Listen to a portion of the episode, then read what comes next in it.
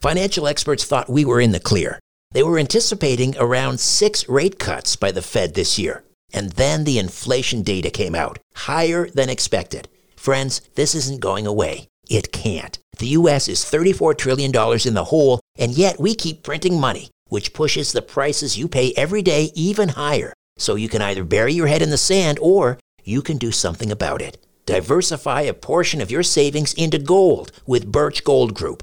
Gold is your hedge against inflation, and Birch Gold makes it easy to own. They'll help you convert an existing IRA or 401k into a tax sheltered IRA in gold, and you don't pay a penny out of pocket. Text STRANGE to 989898 and get your free info kit on gold. Then talk to a precious metal specialist on how to protect your savings from persistent inflation with gold. Text STRANGE to 989898 now. Richard Syrett's Strange Planet. Following the truth wherever it leads.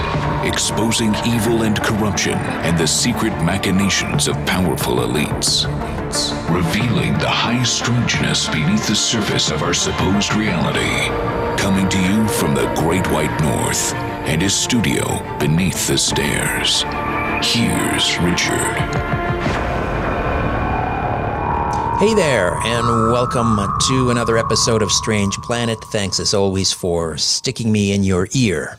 And if you'd like to get a little deeper into Strange Planet, you might want to consider becoming a premium subscriber. Just click on the link in the episode notes, strangeplanet.supportingcast.fm, strangeplanet.supportingcast.fm. You gain access to commercial free listening, bonus episodes, a subscription to my monthly newsletter, Inner Sanctum, and more. StrangePlanet.supportingcast.fm. All right, we are going to meet a remote viewer. She can teach you or help you develop your remote viewing skills. She is also a noted UFO researcher, author, podcaster, and it's a great pleasure to welcome to the program Margie Kay. How are you? I'm great. Thank you, Richard.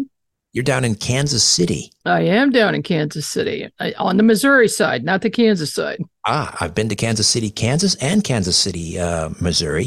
Mm-hmm. Uh, and I did not know until recently that Kansas City is kind of a UFO hotspot. Um, tell me about, uh, yeah. about that. What I mean, Missouri shows up like top ten list of UFO hotspots in America, but Kansas City in particular. Yeah, we seem to be the hotspot in the state, uh, depending on the year, but uh, we're consistently having what we call flaps, where you have a large number of sightings in a short period of time. And uh, we've had one in 2011 that was huge. Uh, we had more UFO sightings during October of 2011 than any other place in the world. Um, then we had another one in uh, 2012, 2013, 2019, we had a uh, mass sighting, which was all over the city with thousands of reports going into the local media. And uh, it was decided that these three, you know, floating, whatever they were, balloons or whatever, were something from DARPA. However, that didn't gel out but uh, the media took that and said, "Oh, it, it, it's solved and you know it's over with." But uh, we're still investigating that one. Uh, and and uh, tell me about Lake. Is it Giacomo or Giacomo? Jacomo. Yeah. What's going on yeah. there?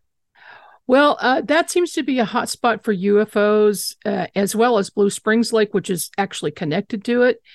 Uh, th- people see them going in and out of the lakes quite often. And uh, there's one particular researcher, his name is Wayne Lawrence. He co authored the book Fast Movers with me he uh, began to see objects with the naked eye and so he started filming them and then slowing the film down. And when you slow the film down quite a bit and look at it uh, you know frame by frame there are many objects going in and out of that lake. It's it's just crazy. We think the only explanation possibly could be that there is a base under there mm-hmm. but these objects move so fast up to 8000 miles an hour or or more that you can't see them with the naked eye normally. Um, I do simply because I use my sixth sense abilities and I can see them if I want to. But um, to most for most people, they don't see them unless they're filmed and then you go back and look at the film later. Is it a deep lake? It's about 45 feet deep at the deepest point. But uh, the odd thing about it is we've taken a look at it from Google Earth, and there are these perfectly square or rectangular structures that just don't fit anything natural. So, uh, I, you know, it could even go deeper than that, but according to, you know, our our information that we've got publicly, it's 45 feet.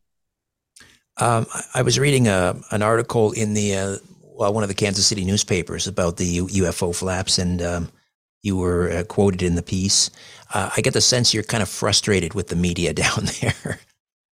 Well, they do what they can, but you know, actually, it's frustrating to them too because I've gotten to know a lot of these people, and they eventually come to the point where they say, "Look, we can't cover the story anymore. We have orders coming from above, or somebody came to visit the general manager and said no more." And who that somebody is, I don't know, but we can only guess that uh, they only go to a certain point and then they don't dig any deeper. So that part of it is frustrating, but you know, we leave it to the investigators. Let us dig it out and figure it out. But I really don't think that the general public is ever going to see anything in the paper that says this issue is solved. It was UFO, a bona fide UFO or an ET. Uh, and, and, none of that changed the the uh, the attitude towards coverage changed after let's say December 2017 with that landmark piece in the New York Times about ATIP or the you know the subsequent um, hearings in Congress which were pretty historic. Well, it has changed quite a bit, but uh, if you think about it, what has been released to the public by the government is still minimal. They've they're they've been just doing this gradual rollout of disclosure where they're saying oh yes that is something we don't know about. And and you know every few months they'll come up with something new. Uh, but it's a very very slow disclosure process that i think is going to be ongoing. And eventually we may get to the point where they say well yeah we've recovered something that's actually extraterrestrial uh, so you know, I expect that to happen within the next couple of years. Yeah, you're right. I mean, it's it seems to be uh, two steps forward, one step back, two steps sideways. Although, yeah, let me get your thought on this um, uh, AARO, uh, the um, anomalous uh, resolution office, uh, anomalous uh, aerial, yeah, AARO. resolution office, right? That's it, right? Where and and they've interviewed um, uh, people like Robert Salas, I believe, and Robert Hastings, and talked mm-hmm. about. UFOs uh, and incursions over nuclear sites back in the 60s, like Malmstrom uh, back in 66 or 67. Uh, pretty interesting work happening with AARO, don't you think? Yes, I do. Uh, I and I I have more faith in that project than some others. Um, I think that this is something that had to happen. The people, you know, had to make this a little bit more public and come out with what they know. Um, because for for years and years, investigators have known about these things, but the general public hasn't, largely because of the the media cover up and the government cover up. Uh, because when you're being basically threatened, uh, when a couple of gentlemen come in wearing black suits and uh, and occasionally they look very strange and they tell you to stop doing what you're doing. Uh, you're probably going to do it. Uh, but but now the climate has changed but it has not changed completely. As investigators we are still seeing uh, government vehicles following us on investigations and our phones are tapped and our comcast internet is tapped. Um, cell phones, things like that. So they're still interested and and and following us. And so, you know, quite frankly, there are some things that I've come to know about certain cases that I don't talk about to the public, uh, simply because what they do is on a certain case, if they show up, that's kind of an unspoken warning, in my opinion. So, and so you, you yeah. personally have received an unspoken warning. Oh, many times. Mm. Yeah. Yeah, many times. I ha- I just have this knack for people wanting to contact me about their extremely bizarre cases, which a lot of times involve close encounters, abductions, ETs in their home or in their backyard. And uh, yeah, it just gets, it just, it sounds crazy, but, uh, but people seek me out because they know that I'll listen to them and um, I will listen to their story and I'm not I'm not going to make fun of them at all because there's just too much of this going on.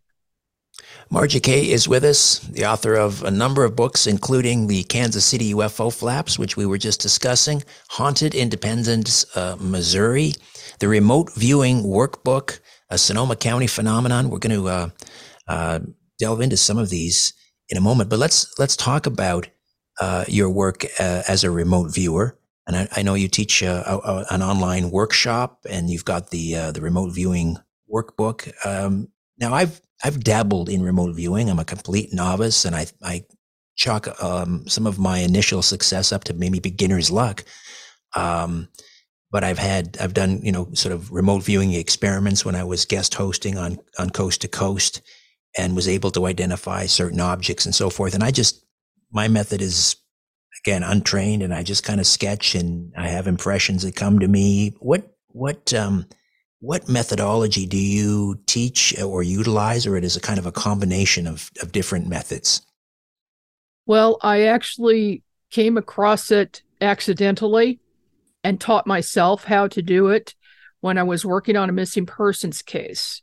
And this was in the 90s, early 90s. Uh, I did psychic readings for people. I've always been psychic since I was very, very young. And um, this, I came about this in a very strange way. This group of ladies used to come visit me were uh, attorneys and uh, their legal assistants. And one day, so I knew them very well. One day, one of them called me and said that her niece had, had was missing and didn't come home from the bus stop and it had been about four hours uh, prior. She wanted to know if I could help find her. And so I thought, how am I going to find this girl? Because I'd never done anything like that before. I'd only just scanned people and, you know, read them personally. And all of a sudden, this line came out of my solar plexus and I followed it. And I ended up standing on a street corner and I saw these two street signs and I so I asked the lady, I'm on the phone with her, as you know, does this make any sense to you? She goes, That is her bus stop. I said, Okay. Um, so then the line went across the street. I followed it, went in a couple houses down, and I see this golden glow around a house. So I knew I was in the right spot. And all of a sudden, I'm rising up off the ground. And, and by the way, I could feel the ground. I could see everything just like a like it was I was actually standing there. Okay, feel the breeze, everything. And what I I figured out later, what I was doing was using my etheric body to travel. And that's how, why it came out of my solar plexus. But anyway, um, all of a sudden I'm floating up above. I go into the back yard and there's a shed. And I just float down, and all of a sudden there's no roof anymore, and I can see down inside the shed. And here's a girl, 14 years old. She's tied up, she's got duct tape on her mouth, and she's asleep, obviously drugged. So I'm telling this gal on the phone what I'm seeing, and I gave her the address. I could see very clearly the address and what the house looked like. So I thought, well, I'm going to look inside the house and see who's in there. So I did that. And I'm looking down and I see a woman with long blonde stringy hair in her 30s sitting on a couch. And she says, That's the woman who made friends with this girl. And everybody thought it was very strange for a 30 year old woman to make friends with a 14 year old girl over a period of months. And then there were also two men there and they were drinking beer and they had drug paraphernalia out. And they were talking about how they were going to make $10,000 by selling this girl in the morning. So I told her that and I said, You need to go now. And evidently, they had already been to the house with the police, but they only spoke to the woman at the door and they did not go in their house. So the woman went back. She called the detective that was working the case, and he went with her, even though he didn't want her to go. They found the girl in the back, were able to rescue her, and then arrest the three people. So that was my first introduction to remote viewing. Wow, that's quite an introduction. My word. Yeah. And uh, I just basically learned it myself. But if you want to hear an even stranger story, my remote viewing abilities were enhanced in 1985 by an extraterrestrial by the name of Valiant Thor. Ah, well, we know that name, don't we, Valiant Thor? Yeah. Well, he appeared to me, I didn't know who he was. He appeared to me as a head on the wall. He said, Now you have x ray vision. After he did a light experiment with me with the red light and the green light, what that did was activated something in my brain. And so he said, Now you have x ray vision. And then he was gone. And I, I was left to figure out what that was.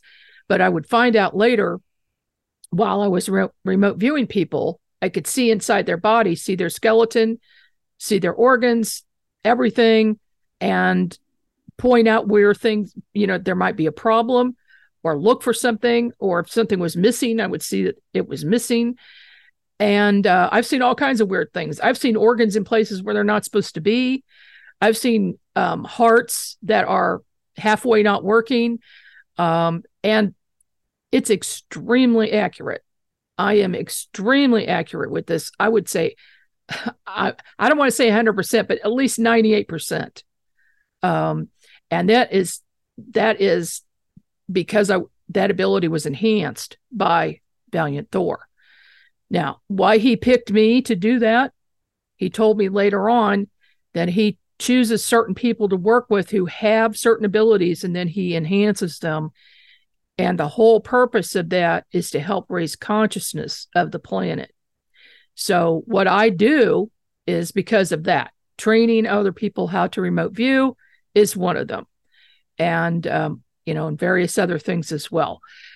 But also, uh, I do the radio network, I do my podcast, I do a magazine, and write books, all because of Valiant Thor. Because that's my mission here. Amazing. Well, he just came up in conversation yesterday when I was uh, I was speaking with uh, Laura Eisenhower, uh, and of course, Valiant Thor reportedly spent some time um, at the Pentagon in uh, and at the White House, I guess, with uh, with President Eisenhower, Laura's great grandfather. He did. Uh, are you in yes. communication with Valiant Thor now? Oh yeah. Yeah. Yeah.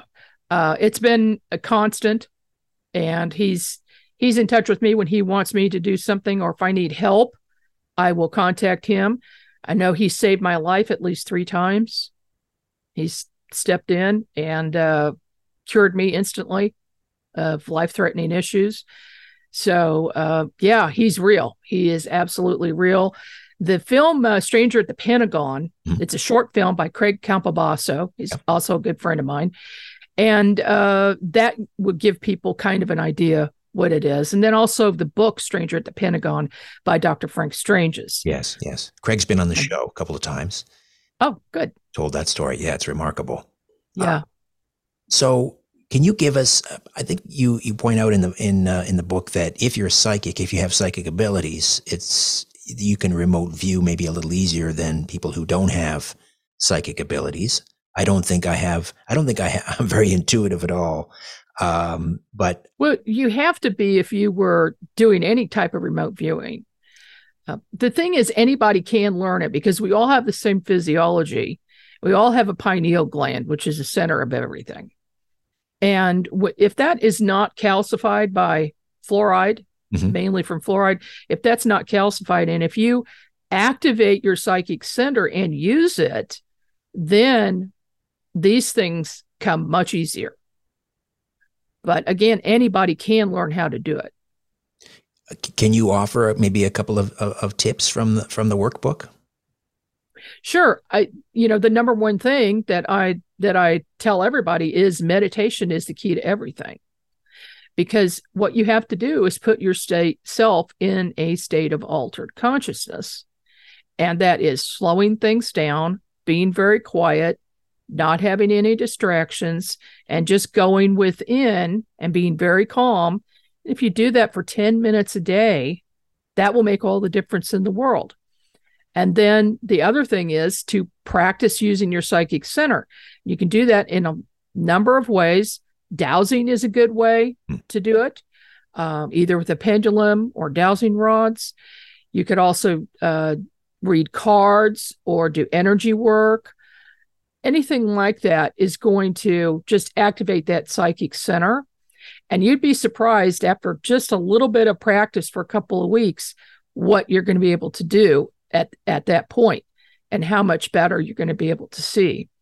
Because remote viewing, it's kind of a misnomer because you could remote view something that's right in front of you or something on Mars.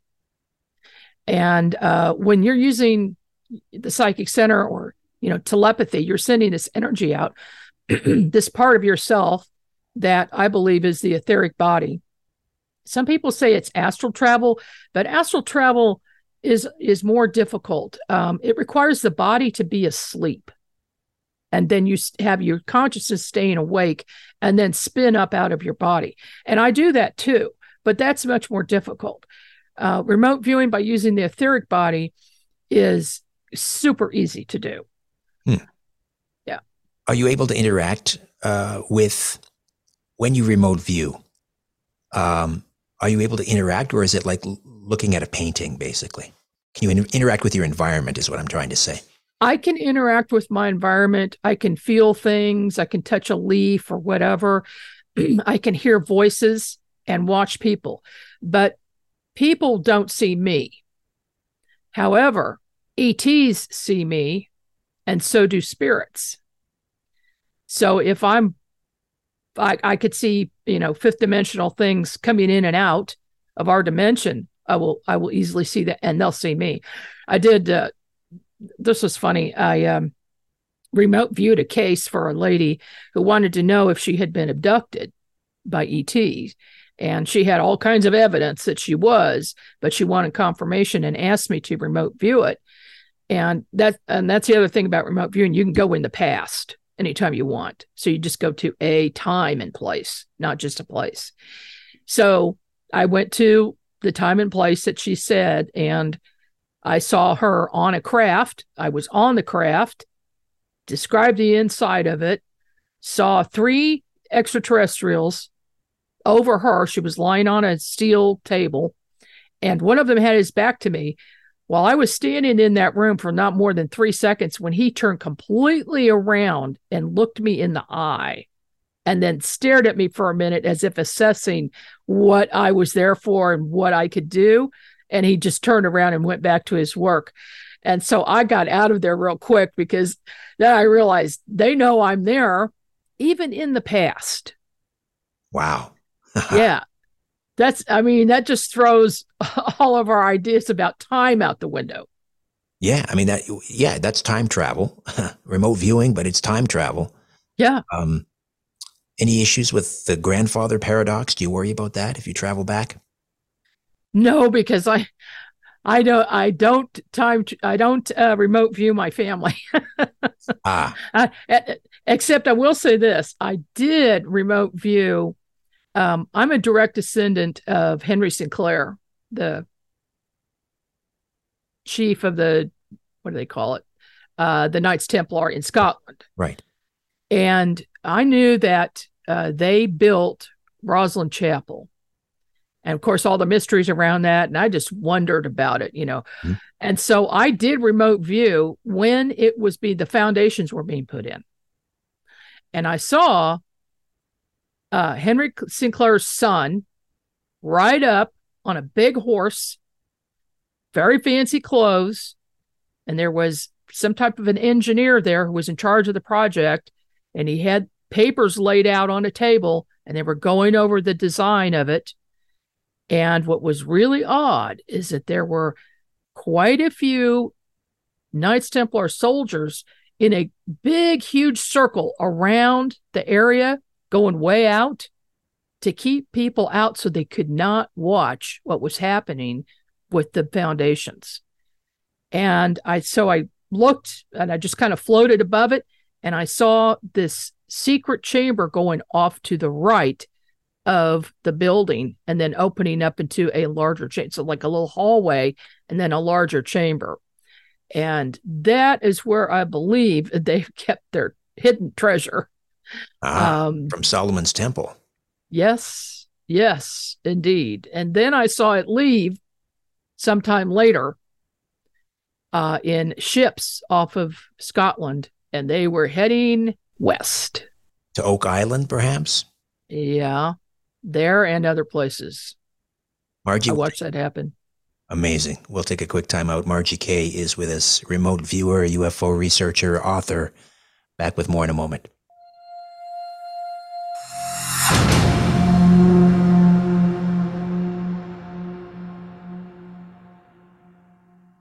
Hi there. I want to tell you about a podcast I know you're going to love. It's called The Dead Files from Travel Channel. On The Dead Files, Amy Allen and Steve DiSchiavi investigate the paranormal activity haunting real people and homes across the United States. Amy and Steve come from totally different perspectives when they investigate. Amy's a medium. She sees and speaks to dead people and uses this skill to find out why someone might be haunting a place. Steve is a retired homicide detective. He tackles the case from the other end of the spectrum and uses public records and witness accounts to piece together the history of the haunted location. On every episode, Steve and Amy investigate a different, real haunting to help the family struggling with its effects. On one episode in Falconer, New York, a family keeps waking up with scratches and bruises. They also see a shadow figure lurking around their home. They call Amy and Steve to investigate. Amy uses her strength as a medium to understand who the presence is coming from and why it's so angry. Separately, Steve finds out the history of the house from the townspeople and in public records. He finds that several people who lived in this house died, which matches Amy's findings. At the end of the episode, Steve and Amy share their findings and make a recommendation on whether it's safe to stay in the house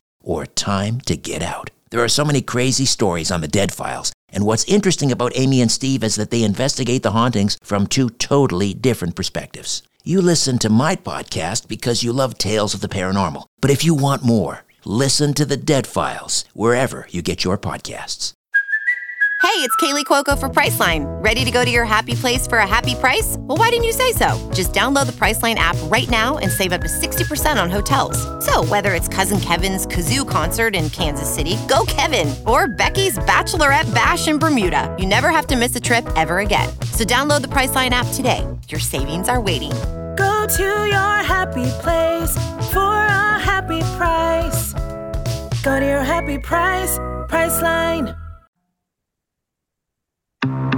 As you're staring up at the night sky, ever wonder who's staring back? You're listening to Richard Syrett's Strange Planet.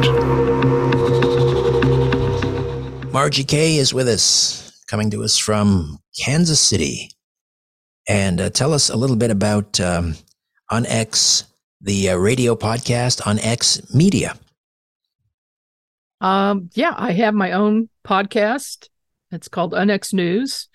I've been doing that for some time, and as well as an entire network called the UnX Network. And uh, we have 32 shows on right now. They're all paranormal and alternative. And, uh, you know, various subjects from UFOs to Sasquatch to uh, astrology and paranormal, what have you. And also, the UnX magazine goes along with that. So it's a monthly magazine that's uh, digital for all months except the quarters. And then the quarters, it's also in print, and uh, subscribers can get a free digital issue. Wow, you are uh, you are one very very busy person. I, I, I am a busy person. Um, so I handle the magazine, um, and then Race Hobbs is our program director. He handles the shows, and then I have an in-house marketing assistant who handles our marketing, and but it's still it's still gotten a little bit crazy because we we grew pretty fast in the last two years. We're coming up on our second year anniversary this month. Unxmedia.com. Unxmedia.com. The link is in the episode notes. This is um I want to talk to you about this is one of the strangest cases I've ever heard of. And you dedicated a book uh, about it. Uh, this house in Sonoma County, California, that appears to be some kind of a um, interdimensional gateway. This woman, Natalie Roberts, has experienced and seen UFOs and ETs and ghosts and even small planets and galaxies. I mean, it, it, it's like she's got a little piece of Skinwalker's Ranch right, right there. Oh, definitely. Yeah. I, I I really believe, and I've remote viewed this on a number of occasions, I believe that there is a wormhole there, uh, a vortex, if you will, on that property. And she and her husband saw it quite accidentally uh, with, when these two balls of light came into their bedroom one day and looked around seeming seemingly looked around and then went out the window. She so she went to the window to follow them and they went to a particular tree on her property. And she noticed that this tree had lights on it, kind of like Christmas lights. So she got very curious about that and started taking pictures. Daytime, nighttime. And then she found out she could get better pictures at nighttime. So over a period of years, she's taken thousands and thousands of photographs. 250,000. Uh, at a least quarter million. Wow. at least that much. And uh, all digital using about nine or 10 different cameras. And other people have been, have been on site and also taken pictures. But the thing is, she has a relationship with whatever this phenomena is. She communicates with it and sends a message would you show yourself? You know something like that. And then she takes pictures with somebody else standing next to her taking pictures at the same time. She gets five times as many objects in her photos as the other person does. The other person uh, let's say is an investigator because there have been investigators out including jacques Vallée, and they will not get as many photos as she does. So I remote viewed it um, one day and I saw these what looked like entire galaxies come down, go shrink down in size, and go through to the other side. And I wanted to know what the heck was going on there. So I just backed off from the entire planet and I could see a wormhole going through the planet down through the other side that just happens to be where that is located. And I just knew suddenly that it these galaxies go into a say a black hole. They go into it and nobody knows what's on the other side. Nobody knows what happens to things once they go into black holes okay? But somehow i was told or just came to know that these things go in and they come out they're in another dimension on the other side. So it's not just her house, it's the neighbors as well. It's a very, very large area that we're talking about. And recently, she and her husband pulled up in the driveway at about dusk and they saw an opening in the sky above their house. And a UFO came through the opening and then the opening closed. So here, here is another phenomena uh, where that was the first time they'd seen something like that. But it lends itself to the fact that this is probably a portal or a wormhole, just like Skinwalker. Interesting. And um, you you point out that it's situated um, at 38 degrees latitude. Yeah. Does that have some significance? Well, I, I started noticing 37 degrees in Missouri and then 38 and 39. And, and I also noticed longitude, uh, 94 degrees longitude in, in our state. And then that extended out into Arkansas, where these major hotspots are located. UFO hotspot being Kansas City, 94, 39.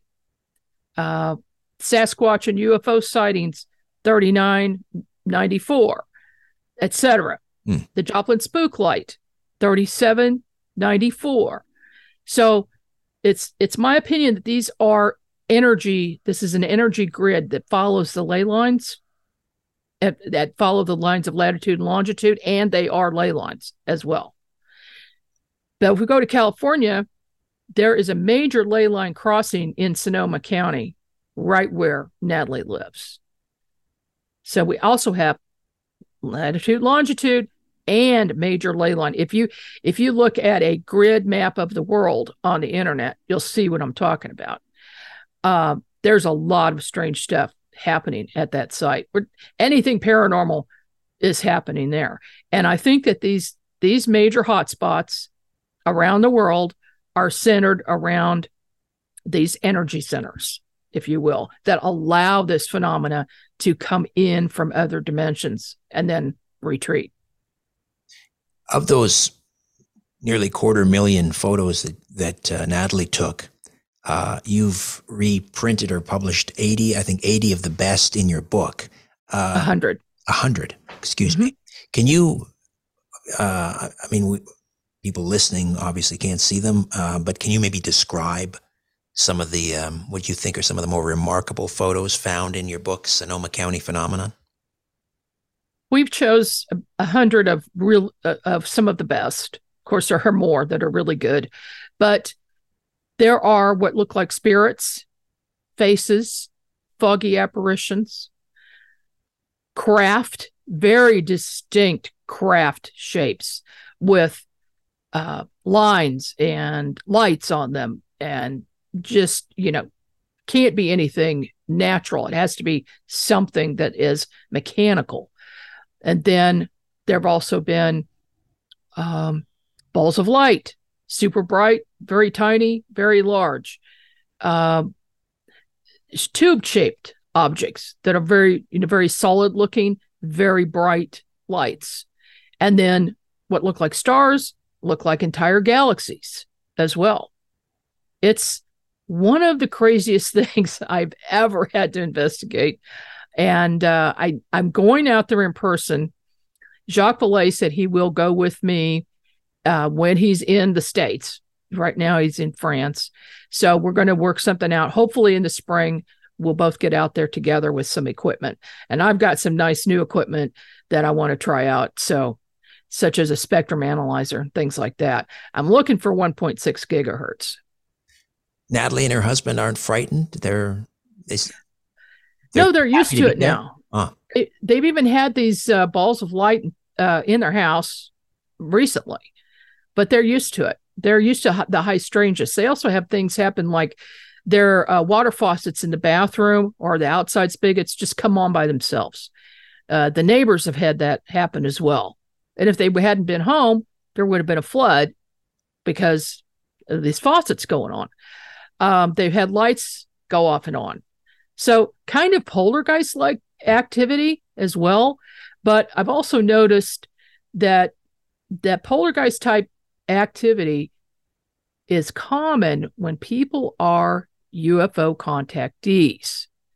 When they have been in contact with extraterrestrials, a lot of people think that that's more paranormal, it's more on the ghostly side. I always try to keep an open mind about that because sometimes it isn't. It's about ET. And why they do that, I don't know. Maybe I don't know if they're doing it purposely or if they're simply uh, it's a byproduct of whatever their transportation system is, uh, or they're coming in and out of dimensions that you know uh, glasses fall down and doors fly open, things like that. Um, that that may have something to do with it. There's a we need to do a lot more study with that. Margie, we'll take another time out back with more of our conversation on the other side.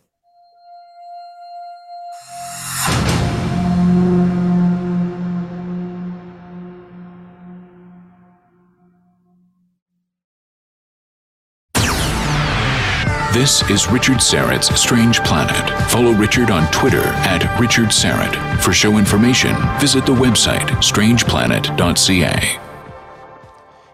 And we're back with Margie Kay.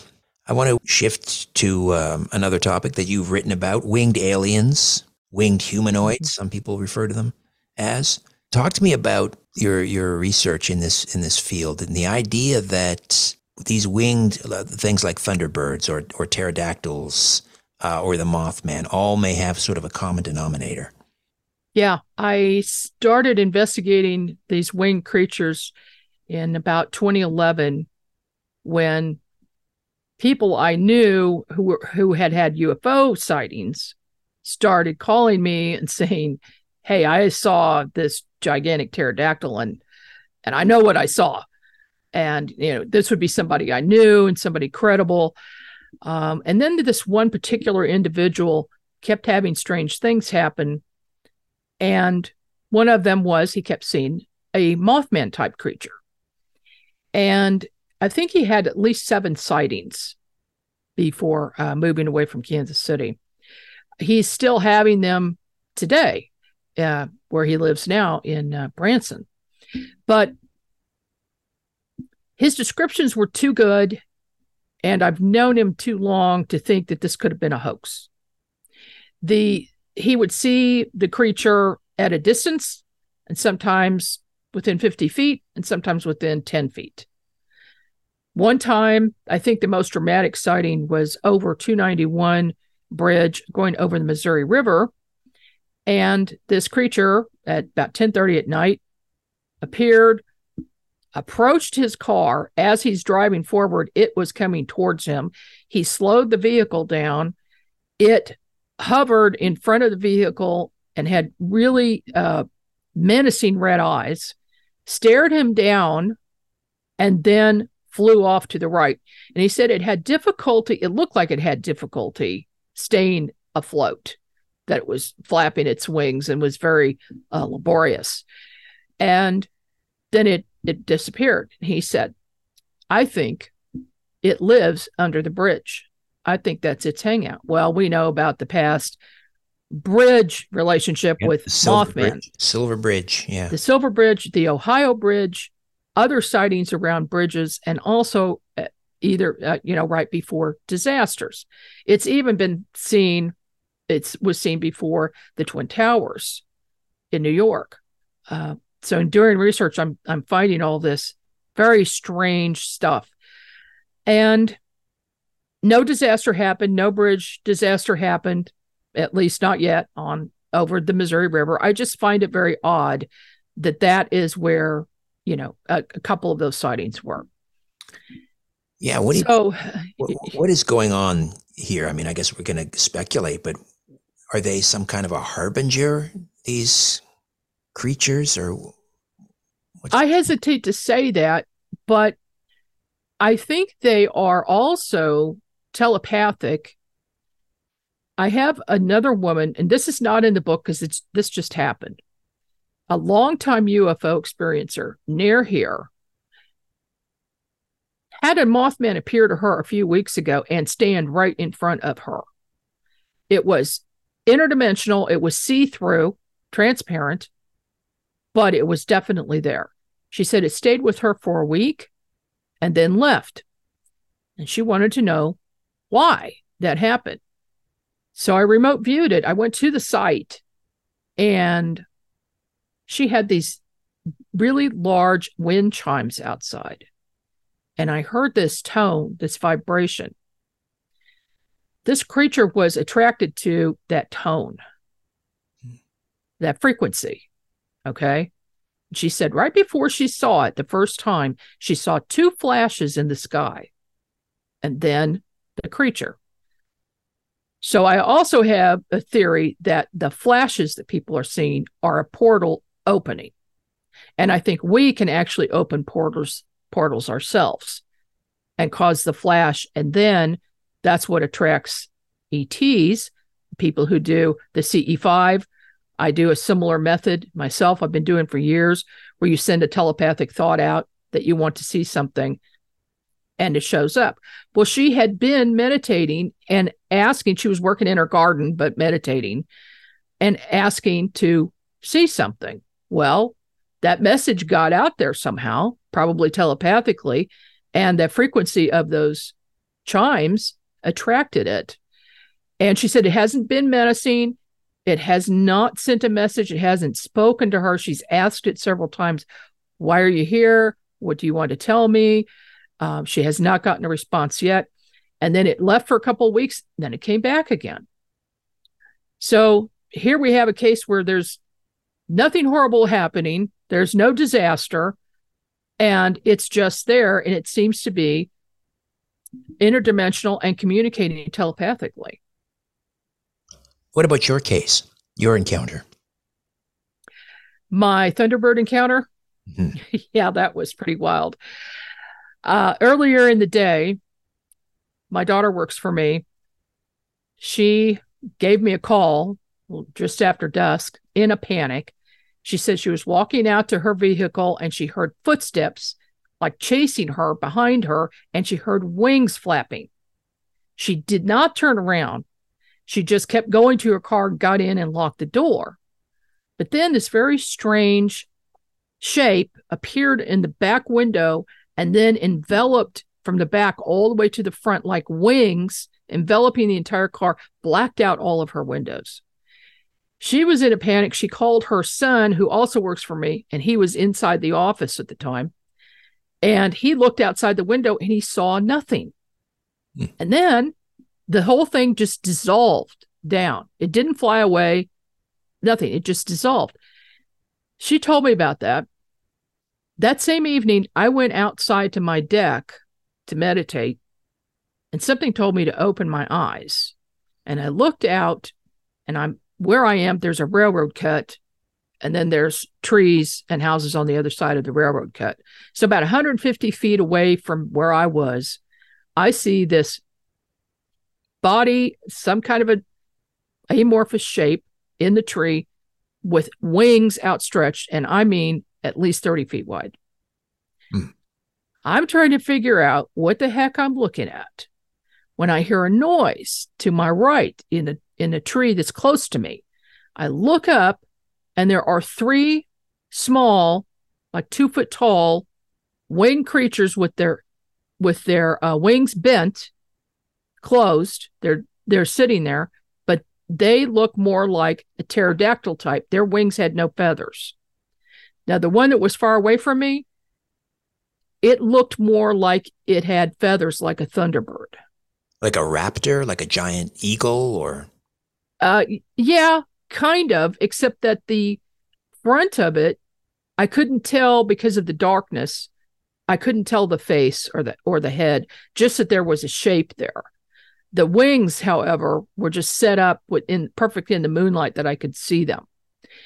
Well, I looked at those creatures and then I turned back to look at the the big creature and it was just gone. There was no sound, there was no wing flapping, it was just gone. And then I turned back again to look at the small ones and they were just gone.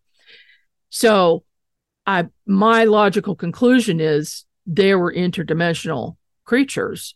And I was able to see them because I'd put myself in an altered state of consciousness by meditating. Uh, that's fascinating. Um, do you think Bigfoot is also interdimensional? Absolutely, yes. I do. I've had encounters with Bigfoot.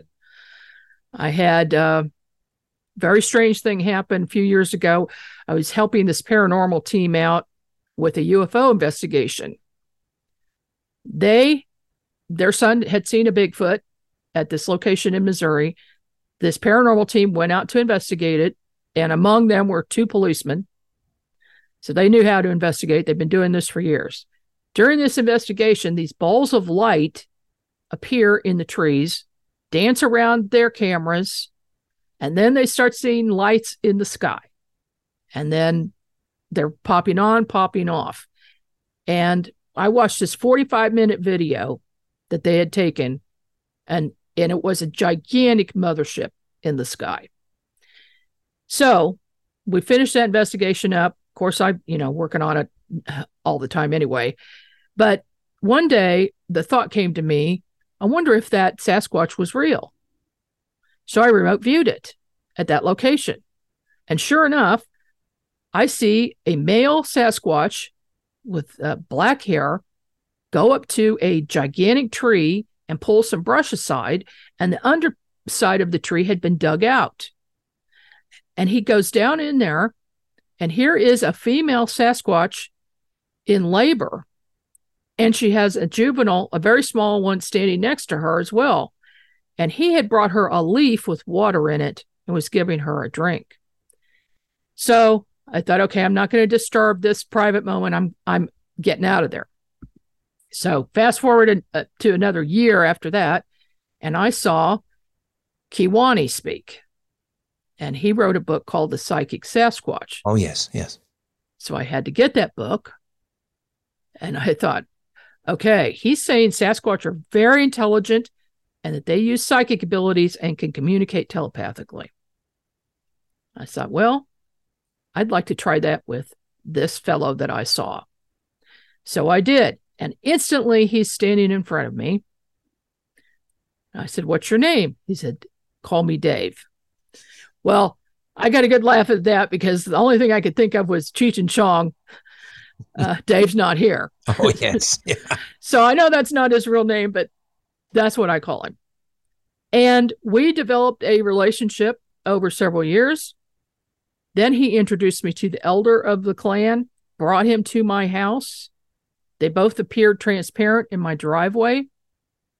The elder spoke to me and he was observing me and seeing if I was okay. And then he said, yes, that I had sufficient, sufficiently high vibration that they could have communication with me. They introduced me to their entire clan. They introduced me to the female chief, also shaman of the clan. She has worked on me several times and done healing work that has been amazing. She's uh, she's fixed me overnight and you know if i had a major problem or bad pain the next morning it's gone so they communicate they are friendly they tell me they are more intelligent than union, humans that they use more of their brains than we do they're they are interdimensional and we're never going to get capture one or get a body because when humans are around, they phase out into fifth dimension and they're still standing there looking at you, but you can't see them. And they also told me a secret. They build the structures, you know, with the bending the tree limbs over or making arches. Those are for the juvenile Bigfoot to phase out to go into another dimension. The older ones can do it without that, but the younger ones can't. And so they have to walk into an arch to get out of third dimension to go to a higher dimension. Wow, remarkable, remarkable. What's um I mean, what does this say about our planet and our world and who we are and all of the rest? What is it what does it all mean? Well, I think it says we've just scratched the surface. We don't know what reality is you know science science doesn't have the answers unless they're willing to go beyond standard nuts and bolts science they've got to go into consciousness that's the key to everything margie yeah. we've just scratched the uh, the surface but uh, it's been a delight and i hope we can do it again soon. Well thank you so much richard. I appreciate it. Margie kay and again the website unxmedia.com a new Richard Syrett's Strange Planet drops every Monday, Wednesday, and Friday.